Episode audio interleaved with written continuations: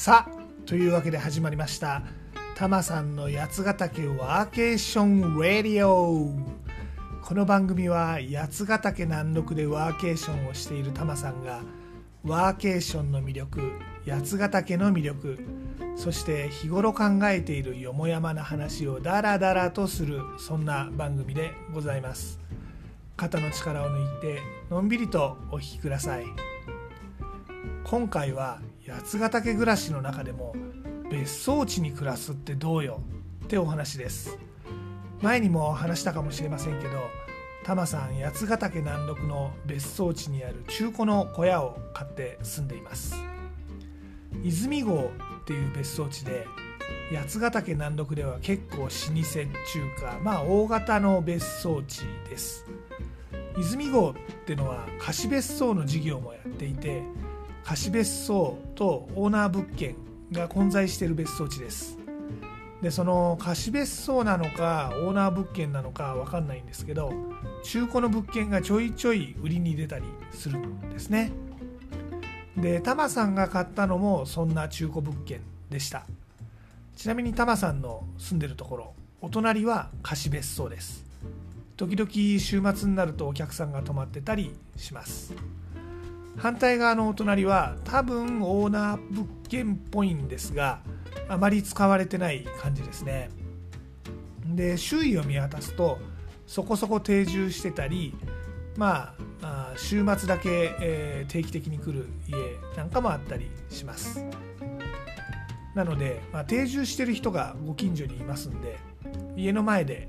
ご近所さんとお顔を合わせすることももちろんあります。ねなんかいかにも高原の別荘地っぽく犬の散歩とかしてる人もいますね。まあタマさんは犬とか飼ってないんですけど。はい。でね、まあ、もちろん顔を合わせればご挨拶もするし時にはちょっとした立ち話なんかもしたりします。でもあんまり深く立ち入った話をするわけではないんです。何て言うかねまあ郊外のニュータウンの住宅地くらいの人間関係かな。うん。ご近所さんとはご挨拶はするけどお互い過度に干渉するわけではないっていう距離感です。多分別荘地っていうことでねみんな移住してきてる人だから感覚が都市生活の感覚なんじゃないかなって思います。でこの距離感をどう感じるか。まあ、これはもちろん人それぞれだと思うんですよね。田舎というかね地方固有のこの濃いご近所付き合い。これがまあ人情深くてありがたい。それが魅力だっていう人ももちろんいるでしょう。逆にねちょっとそこまで濃いのはしんどいわっていう人もいるでしょう。ここ人それぞれの価値観ですしあの、まあ、好みなんで。人それぞれ違うとは思うんですが結構地方移住を考える時にはこの価値観自分はどっちなのかなっていうのをはっきりしておくといいんじゃないかなって思います。今お話ししたようにこれ一概にどっちがいいって白黒つけるようなものではないと思うんです。好きな人は好きな方を選べばいいと思うんですがまあ、ここではこの集落地方の集落で暮らすことと別荘地で暮らすことの違いというかね特徴というかね、えー、それを少しお話ししておこうと思います。あらかじめ知っていれば自分の好みに近い方を選べると思いますんでね。例えばほらあのよく地方移住の話最近テレビ番組とかニュースとかでも耳にしますわね。野菜なんて買ったことないですよって感じのお付き合い。あれはまあ別荘地だと難しいんじゃないかなって思います。あとね古民家を安く買って自分で DIY して修繕しながら暮らすとかね。空き家バンクで掘り出し物を見つけてとかね。そういうあの集落の中で生活してる人だとこのお野菜とかもご近所でもらったりとかあるかもしれないなって思いますけどね。まあこの別荘地にも定住してる人で家庭菜園とかやってる人はいるんで仲良くなればそのうちまあ多少のそういうのって出てくるかもしれないですけど今のところタマさんはまだないです。タマさんですんでお野菜普通にスーパーで買ってます。道の駅とかね生産者直売のお店も近くにあるんで地元の野菜が結構安く出てたりはしますけれどももらったりっていうんじゃなくて買ってますよ。でまあこの自給自足的スローライフこれが楽しみでご近所からお野菜をもらうとかだけじゃなくてね自分もお返しをするとかそういうのを目指してる人とかね。あと中にはあの地域のお祭りに参加したいと見てるだけじゃなくて参加する側に回りたい。かね、まあ、そういう人いると思うんですがそういう人は集落の中で暮らさないと期待してる生活、ね、求めてる生活って得られないんじゃないかなって思います。他にも例えばあの地域経済への貢献が目的で移住したいという人も若い人なんかにはよく耳にしますね。あの地域でコワーキングスペースを経営したいとかゲストハウス運営したいとかねそういうあの地域を応援するビジネスをやりたいっていう志のある人、まあ、結構ネットで見ると若い人中心にたくさんいるみたいです。でそういう人はあのやっぱり別荘地だと難しいんじゃないかなとも思います。八ヶ岳近くの町とか集落農村とかそういうところで暮らすと地元企業とか地元の人とかとの接点は作りやすいんじゃないかなって思います山梨県だと、まあ、北斗市の長坂とかないしは韮崎の辺りとかかな。長野県だと富士見町とか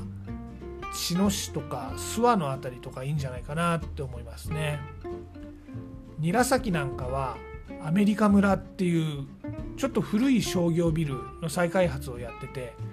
中にコワーキングスペースみたいなのあって地元の起業家とか入ってたりしますし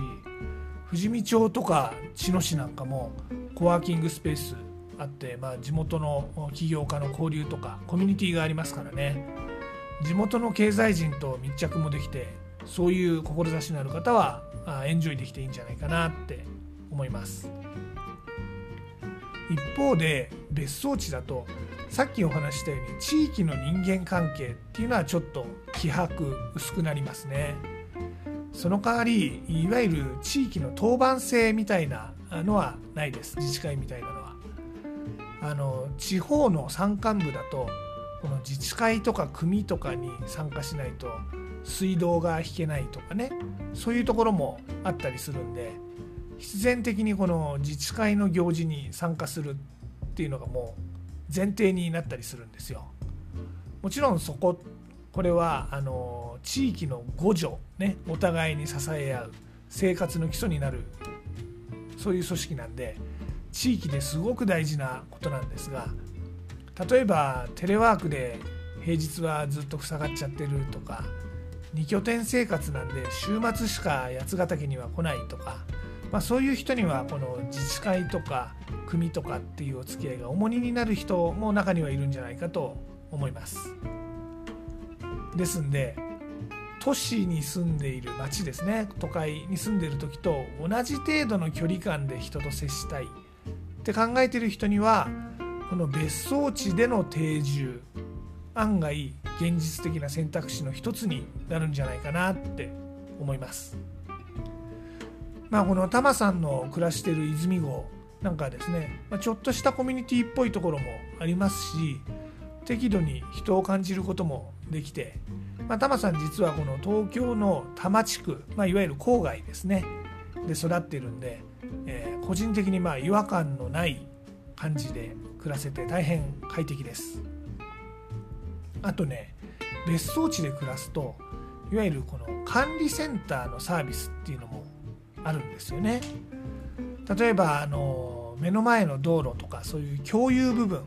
ここはね雪かきとか管理センターの側でやってもらえるんで自分でやるのは自分の敷地内だけで大丈夫です。とかゴミステーションなんかも持ち回りの当番制で管理するんじゃなくて、まあ、管理センターが毎日回収してくれる。とかね、まあ、もちろんこの管理費は発生するんで無料でこのサービスを受けられるわけじゃないんですけどとはいえまあねこの自治会とか組に参加するのも自治会費かかりますんで出費がかかるっていう点ではまああまり変わらないんじゃないかなとも思います。あとね地味に助かるのがこの管理センターがやってる有料サービスね。あのタマさんとこう別荘なんでちょいちょい友人が遊びに来たりするんですがそういう時あの布団のレンタルとかあ借りることができます。だってねお客さん用の布団とか持っておくのも場所取るし大変じゃないですか。こういうあの時々しか使わないものをレンタルで済ませられるっていうのは便利だなって思いますね。布団だけじゃなくてシーツとかねあのリネンの類も貸してくれるんで。しかもあのあらかじめ連絡しておけば家の中に置いといてくれたりもします、えー、もちろんお金かかりますけどはい。他にもあの冬なんかはあの家開ける時水道管凍結しないように水道管水抜きしないといけないんですね。でこれ東京に仕事で出る時とか旅行に行く時ああしまった水道管の水抜き忘れてたとかねそういうこともあるかもしれませんよね。凍っちゃうと結構大変なんですよ。あと夏なんかは蜂の巣ねどうしても森の中で虫多いですから蜂の巣できちゃったりとかもします。でそういう時の駆除のお願いとかね。そういうのも管理センターに電話するだけでもちろんお金かかりますけど、えー、対応してくれますから。こういうのあると地味に便利っていうかまあ安心ですよね。でまあこの別荘地のサービス。まあタマさんはこの小淵沢近くの泉郷っていうところで暮らしてるんで今のは今話したのは泉郷のやってるサービスなんですけれども大体他の別荘地管理別荘地でも同じようなサービスはあります。で八ヶ岳の周辺だと富士見町富士見町とか原村の辺りにも大きな別荘地があるんですね、まあ、個人的にはあのこの原村の別荘地とかタマさんが暮らしてるエリアよりなんか高級感のある大きい立派なお宅が多いんでサービスも充実してるんじゃないかなって想像はしていますでこの八ヶ岳南麓北斗市とか富士見町とか原村とかね別荘地で暮らしている移住者もそこそこ人数がいるので、実はコミュニティという意味では移住者のコミュニティっていうのもあったりします。まあ、当然ここはあの人間関係は東京の郊外で暮らすのとあんまり変わらないです。趣味が近い人とかがあ付き合う、まあ、サークル的な人間関係ですね。このサークル的な人間関係のコミュニティ結構多いですよ。知り合いの知り合いみたいな感じで、まあ、自然拡大していくようなコミュニティなんですが、まあ、八ヶ岳周辺だといろんな趣味の人いますんであのブッシュクラフト的なキャンプワイルドなキャンプしたい人とかね山遊びをする人とか、まあ、家庭菜園をしたり DIY とかハンドクラフトが好きな人とか、いろいろ音楽が好きな人とかたくさんいます。えー、なんでまあこういう別荘で暮らして、えー、コミュニティに入るっていうのも面白いかもしれませんね。今回は別荘地で暮らすっていう地方移住も選択肢としてあるかもよってお話をさせていただきました。集落とかね地域の町とかで馴染んで暮らすっていうスタイルもあると思います。別荘地で暮らすっていうのもあると思います、まあ、これ人それぞれなんでそれぞれが望む暮らしのスタイルどんなのかなって考えてみてもらえるのも面白いかなって思います。それがまあ今回の結論とさせていただきましょう。はい。さてタマさんの八ヶ岳暮らし。